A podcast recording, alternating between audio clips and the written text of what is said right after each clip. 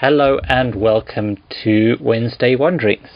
These are shorter weekly episodes where I talk about lifestyle, business and philosophy in my work as a bushcraft instructor, forest school leader and conservationist.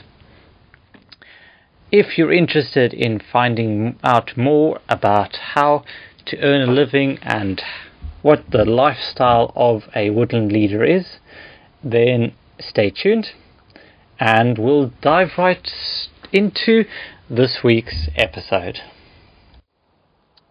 So I have been on many different bushcraft courses over the last half a decade, and they have been very different. In fact, I just got back from a week-long course with Frontier Bushcraft. I did the intermediate course last week, and it was quite an experience. It was hard work, but fantastic experience. Learned quite a bit. Absolutely brilliant instructors, so professional, everything, and yeah, had a good fun. Worked hard. Consolidated my skills. I have a better idea of where I am now and what I need to do to develop my skills further, and I'm quite comfortable with my skills.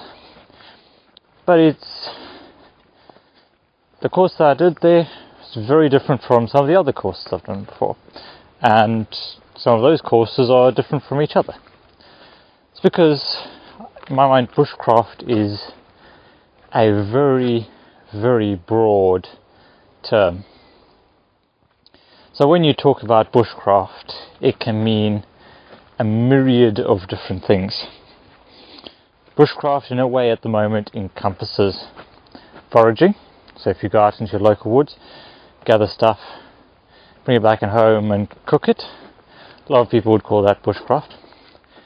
Go at the other end of the spectrum, going on an expedition where you're reliant on those skills, where you're using them, in many cases, to survive and thrive in the wilderness, which is what Frontier Bushcraft did absolutely brilliantly in that course. I definitely feel prepared for expedition-style travel. There have been other courses and other bushcraft. I mean, spoon carving fits within bushcraft. Basketry, but it tends to be very different people that engage in each of these, or there'll be someone who specializes in a certain thing. There are people who love spoon carving, they love basket making, they love natural crafts, but wouldn't want to spend the night in a shelter with only a fire to keep them warm, and that's fair enough, that's fine. There's also a certain group of people that aren't as interested in going places, but more interested in the research aspect of it. So learning the skills and rediscovering old techniques, say ancestral skills like flint mapping. I mean, that's not immediately relevant for an expedition. It's a little difficult to fit into everyday life, but you'd start developing a kinship with the people of the past, and that has value as well. Then you have the people who engage in bushcraft for mental health. They'll pack up all of their gear, camp chair, hammock, table, cast iron parts and everything else, and head into the woods for a weekend and just sit around the fire, maybe carve a little bit, but mostly just chat and chill and relax. That's also bushcraft. So as you can see, it becomes rather difficult to define it, because all of the courses I've been on, they might have different elements of this, but they all list themselves as a bushcraft course. But bushcraft can mean different things to different people, different skill sets. And that's okay. That's okay. It just means that as a provider, you sometimes need to think about who your market within bushcraft is now. If you're providing courses, I think, okay, what sort of bushcraft are the people that are coming on my course wanting to engage in? If all they want to do is have enough skills to have a comfortable weekend in the woods with their family, they don't really know how, need to know how to butcher a rabbit with nothing but flint tools, or how to make a bark basket. I mean, I'd argue it would enhance their experience, but it's not a necessity. So it's just my thoughts have been kind of swirling around this, like, what is bushcraft? What is it for? We already kind of answered that it does kind of has some element of mental health. It is also about survival if you're out. I'd say if you're planning on a big expedition in remote regions, you probably should have a decent knowledge of the survival side of bushcraft, or at least be able to lighten your load through techniques and so on.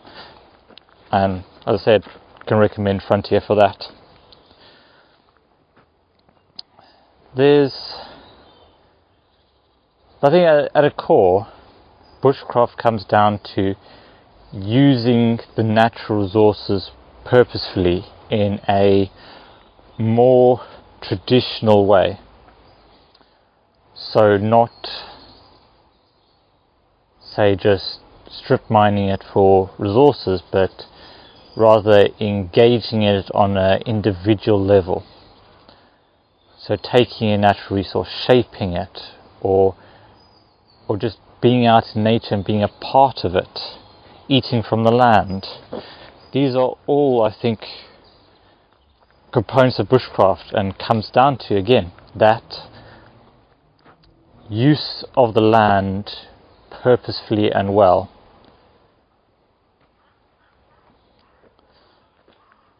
But yes, as I said, it's you need to be thinking about, I think, as a provider, what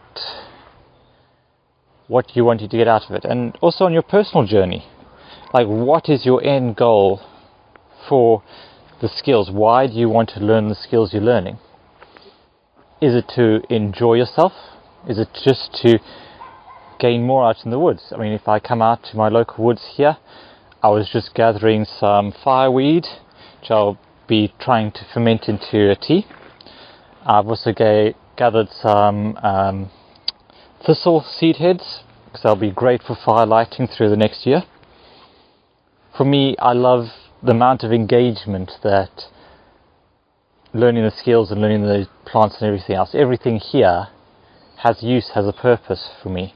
I can use my skills to make what would just be a regular walk into something more. You could also be wanting to do an expedition, and you need to have those skills.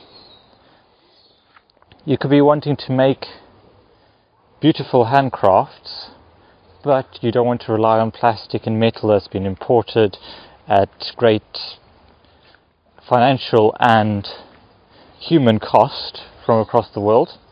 You may be wanting to root yourself more and gather the materials you then use and feel a sense of purpose of it. You might be exploring natural resources, trying to rediscover where you come from, like feeling a sense of inheritance of skills, making sure that skills aren't lost and that we regain this old connection. That's another valid reason. In fact, these are all valid reasons, and your personal reasons for engaging in bushcraft could be any one of those or none of those, and that's okay. You make it your way, and part of that is that you then have to be accepting of the way other people engage with it. As long as they are not acting, as long as they're not violating the golden rule, which is don't harm others and don't destroy the environment, I'd say it's fair game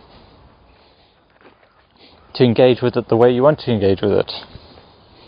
Just yeah, as I said, don't force it on anyone else.